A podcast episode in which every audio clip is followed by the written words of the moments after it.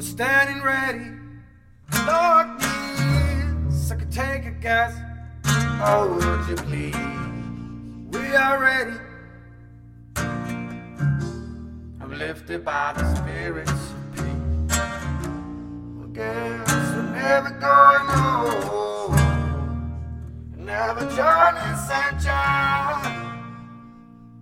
Could never be alone. Well, I guess I'm well adjusted. But the pains they never leave. Except for my feet. I find that you don't get it, that you're a danger. You remain a danger. I'm a judge who believes in life and rehabilitation when rehabilitation is possible. I have many defendants come back here and show me the great things they've done in their lives after probation, after parole. I don't find that's possible with you.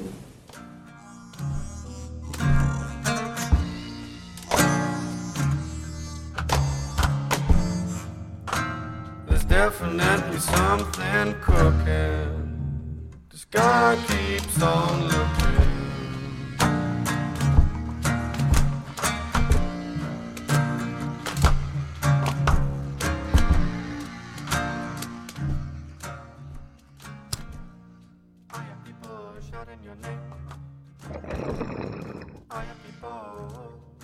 Hello, humans. Welcome back to the Slackline quote of the day broadcast.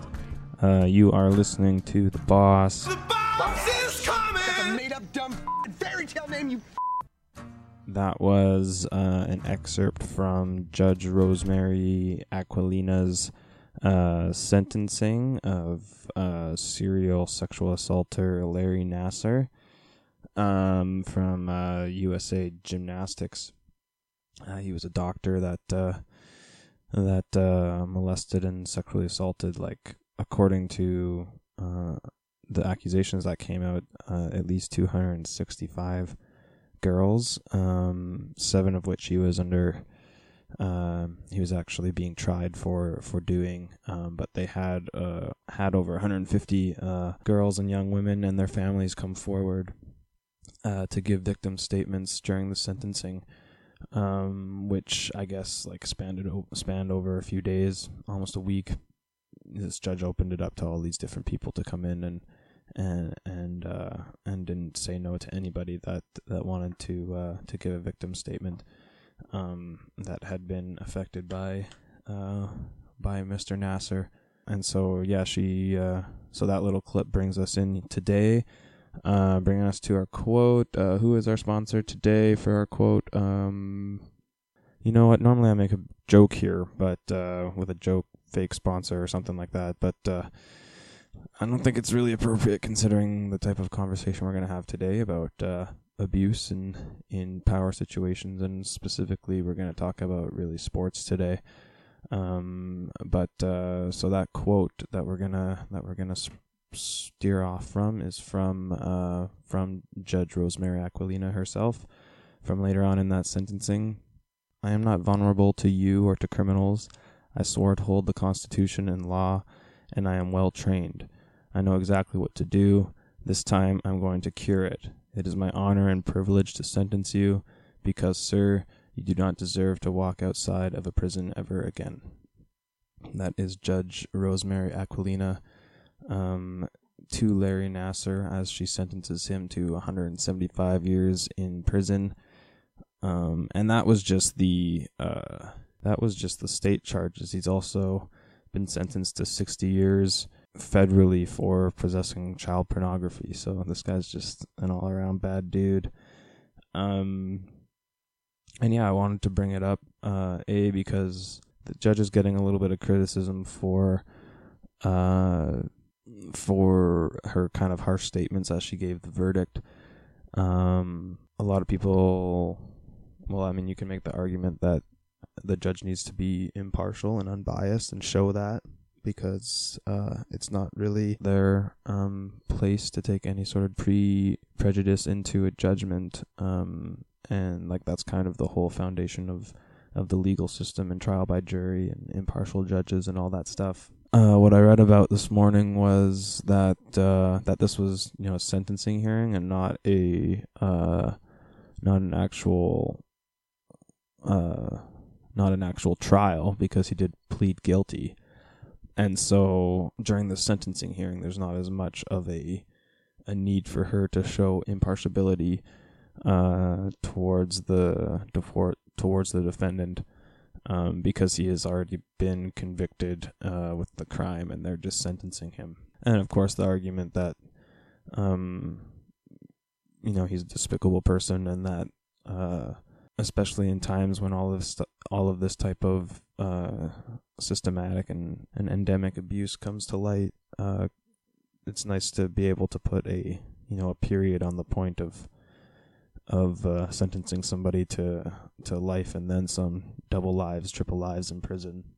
Um, a friend of mine actually mentioned even uh, the uh, kind of the exorbitant length of the sentence, um, and why uh, why something like that might get you know so sort of over sentenced and and when you have cases of of murder you know sometimes those people don't even get like 10 12 years in prison i mean a we're we're in canada and so we're talking about people here and b uh you know as we discussed um when uh, when i was talking with him it was it was tough you know i mean something like murder i mean there's so many different degrees of how you could possibly end up killing somebody from from a straight up accident to to first degree um, and to serial killers as far as like you know people that you know murder and uh, uh, you know dozens to to you know people that murder dozens of people you know there are different degrees of sentencing to all of that and just like just like this case uh, this person you know was a serial rapist uh, you know by all accounts and uh, you know it's arguably just as bad if not worse to to leave an, an, a lasting impact on not just your victim but their families as well. Um, versus a case like murder where you leave a lasting impact, obviously, on families, um, and, and the victim is unfortunately no longer around. So, uh, yeah, I mean, you can't you can't compare those things. Is, is really the point. You can't compare really any sort of you know criminal cases are all kind of based on precedents, but you can't really cross lines as far as um, you know, one crime worse than the other. Uh, as far as that goes, I think you have to take it on a case by case basis for sure, and uh, and not really think about it when you're when you're considering other cases like as far as how much time somebody should be getting. I don't know all those things they they tend they evolve right. We've had revelations of of this kind of uh, like I said endemic abuse in a bunch of different areas and um you know how that would have been sentenced a few years ago is going to be different than how it's going to be sentenced now because of that and and it should be but i wanted to shed a little light on this because um you know it seems like the the hollywood abuse scandal uh dominates most of this type of you know hashtag me too talk. Um but you know as we see here uh this isn't just like a a, a hollywood casting couch type problem. It's a just a, a general problem of of humanity and and uh, not enough I guess oversight in the on the people that we allow into these types of positions and not enough scrutiny when uh, when scrutiny and immediate action when uh, complaints do come out. You know, I've been going through this case. I went through a case about uh, U.S. swimming and coaches that had uh, had raped kids there. Um, also, I went through a thing on classical music this morning and how conductors have basically used it for their own kind of you know personal sex shop in a weird way. Um, and uh, and you know when you go through these articles and through these stories, there's inevitably there's inevitably um, cases of people that look the other way when they were told that this was happening uh, people that are in high positions, and and people that continue to put these people into high level positions, um, regardless of the types of allegations they're facing.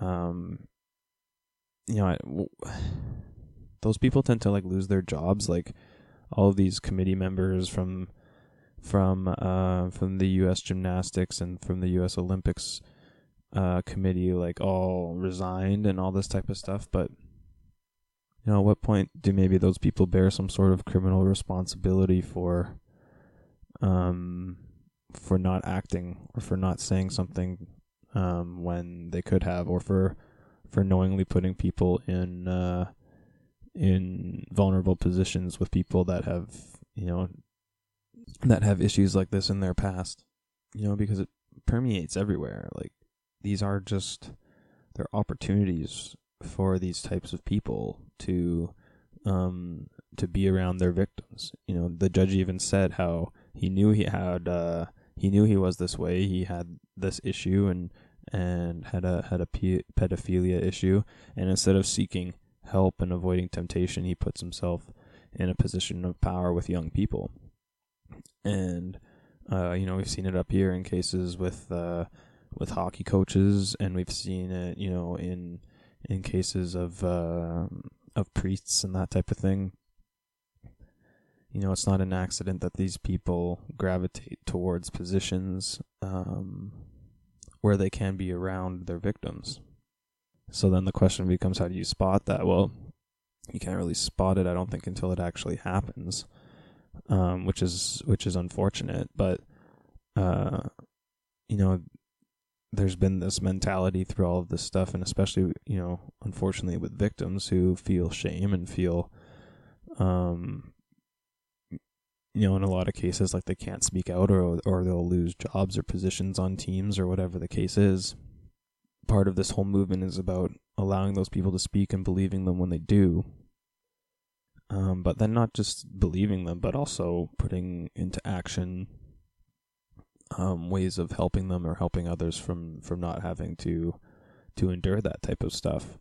Um, whether that's you know supporting them in their in their uh, struggle to come to terms with what happened and to to expose it, and to to take matters to the police when when required, um, including I think against those who who stop it. You know, like if you go to your Olympic committee member or chairman or whatever and say that uh, you have multiple girls that have been accusing this doctor of sexual abuse and and you and nothing happens you don't do anything from that you know uh, unfortunately the only next course is for those people to take the next step into into criminal charges and that type of thing which obviously happened here how many people have to pile up before you build a case right like until you have at least a few victims from the same person, it's their word against the uh, against the defendant. And what do you do? Like, if there's no physical evidence of anything, if uh, if nobody wants to testify as a witness or as a as a previous victim of of that person, then what can the justice system really do? Like, it's hard to it's hard to go after these types of cases. I think in comparison to something like a murder or a robbery or or something like that because you know in those types of cases you have you have the crime in front of you. You have evidence of the crime. You have a dead person or you have something missing from a house. Um and you know whether the owner of the house or the the um, spouse of the victim claim it's this person that did it yeah the police will investigate those people but they also have to they also will follow all these other leads. You know they don't just assume that this person did it because the neighbor said that uh that they had a grudge against their uh against their neighbor and that's why he killed their you know their daughter or something like that like you know that again that'll certainly be investigated and the person will be questioned if they were you know if there's any evidence that they were there including witness statements but but again like there is a crime that had happened. And so if they have evidence that, that it wasn't this person, um, or that that person wasn't in the room or, or whatever the case is, then they still have a murder to solve. They can still they can they can examine the scene and try to figure out who actually did it. Whereas in this type of case with sexual abuse, you have, you know, in many cases, one person uh, going against uh, the word of another person, and you know the argument is like, well, why would somebody make something like that up? And um, of course, that's that's in the very small minority, but it does it it is a possibility, and you can't just assume that people are guilty of whatever somebody accuses them of, even if it's if it is this something this heinous. I have a friend who's a uh, a doctor of psychology and um, is working on her PhD in in criminal law. I believe is what her title is. I'm going to have to ask her what it is officially at this point, but uh, she's going to be on the big version of the Slackline uh, maybe next week sometime or the week after.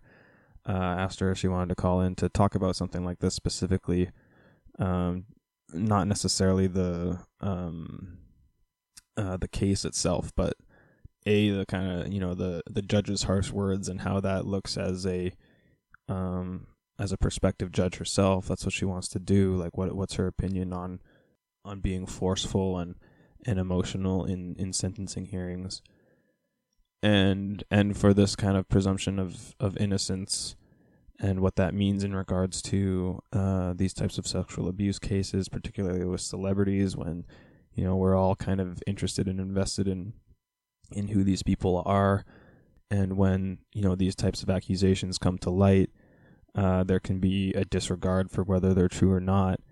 Um, again, uh, most cases they, they appear to be, uh, but there have been there have already been cases of of you know people that have come forward uh, with accusations, um, and then it has turned out that you know they have been uh, making those types of fal- false accusations to those to those people, you know, for a long time, and and have you know disturbed their family and that type of thing. So, um, those situations do exist, um, as rare as they are, and so you can't discount them.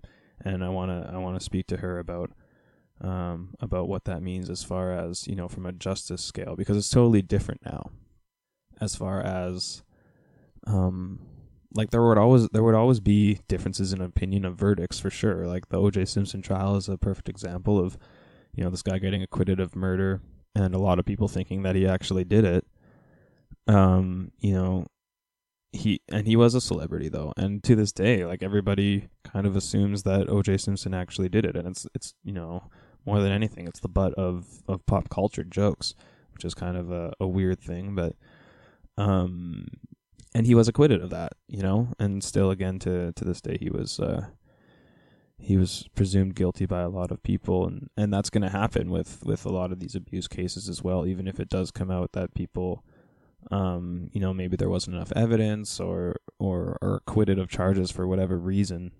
Um as soon as you get accused of something like that uh, there will be people that won't let it go, and it may uh, it may end up ruining people's careers and that type of thing. And especially with the way that news and information and, and any sort of chatter can spread now, you know, a lie can spread really really fast, and people can accept it as truth really really fast, and then not want to change their mind because that's just how human psychology works. And so, and uh, and yeah, so it's a pretty awful. Uh, pretty awful thing that this that this guy had done uh, multiple times to a, a, bunch of different people, and there's still a lot of work to do in in all these communities to try to uh, uh, to quell out all of these issues and to well not to quell out to expose all of these issues and then to uh, extinguish the people that are involved in them. So uh, maybe we'll leave it there for today. Uh, not necessarily a happy episode, but they can all be happy. Uh, that quote again uh, from Judge Rosemarie Aquilina I am not vulnerable to you or to criminals. I swore to hold the Constitution and law, and I am well trained. I know exactly what to do. This time I am going to cure it. It is my honor and privilege to sentence you, because, sir, you do not deserve to walk outside of prison ever again. That again is uh, Judge Rosemarie Aquilina as she sentences Larry Nassar to 175 years in prison for uh, sexual assault of over 100 and something women. Well, it's actually it's it's seven that he was actually sentenced for, but um, over 150 came forward, and it's been uh, assumed that it's over 265 actual girls in total. So, uh, yeah, bad man behind bars. So that's a good thing. Uh, that is it for the quote of the day slackline. Uh, thanks again to Crooked Spies for providing their music today. Please follow all the accounts Instagram at the.slack.line, Twitter at slackline underscore radio, YouTube and iTunes at the Slackline podcast. This has been The Boss. The boss Uh, coming at you again from for Throwback Thursday. Uh, we're going in Friday tomorrow. Hoping everybody has a, a fun Thursday and a fun Friday. We'll speak to you tomorrow. Have a good one. Bye for now.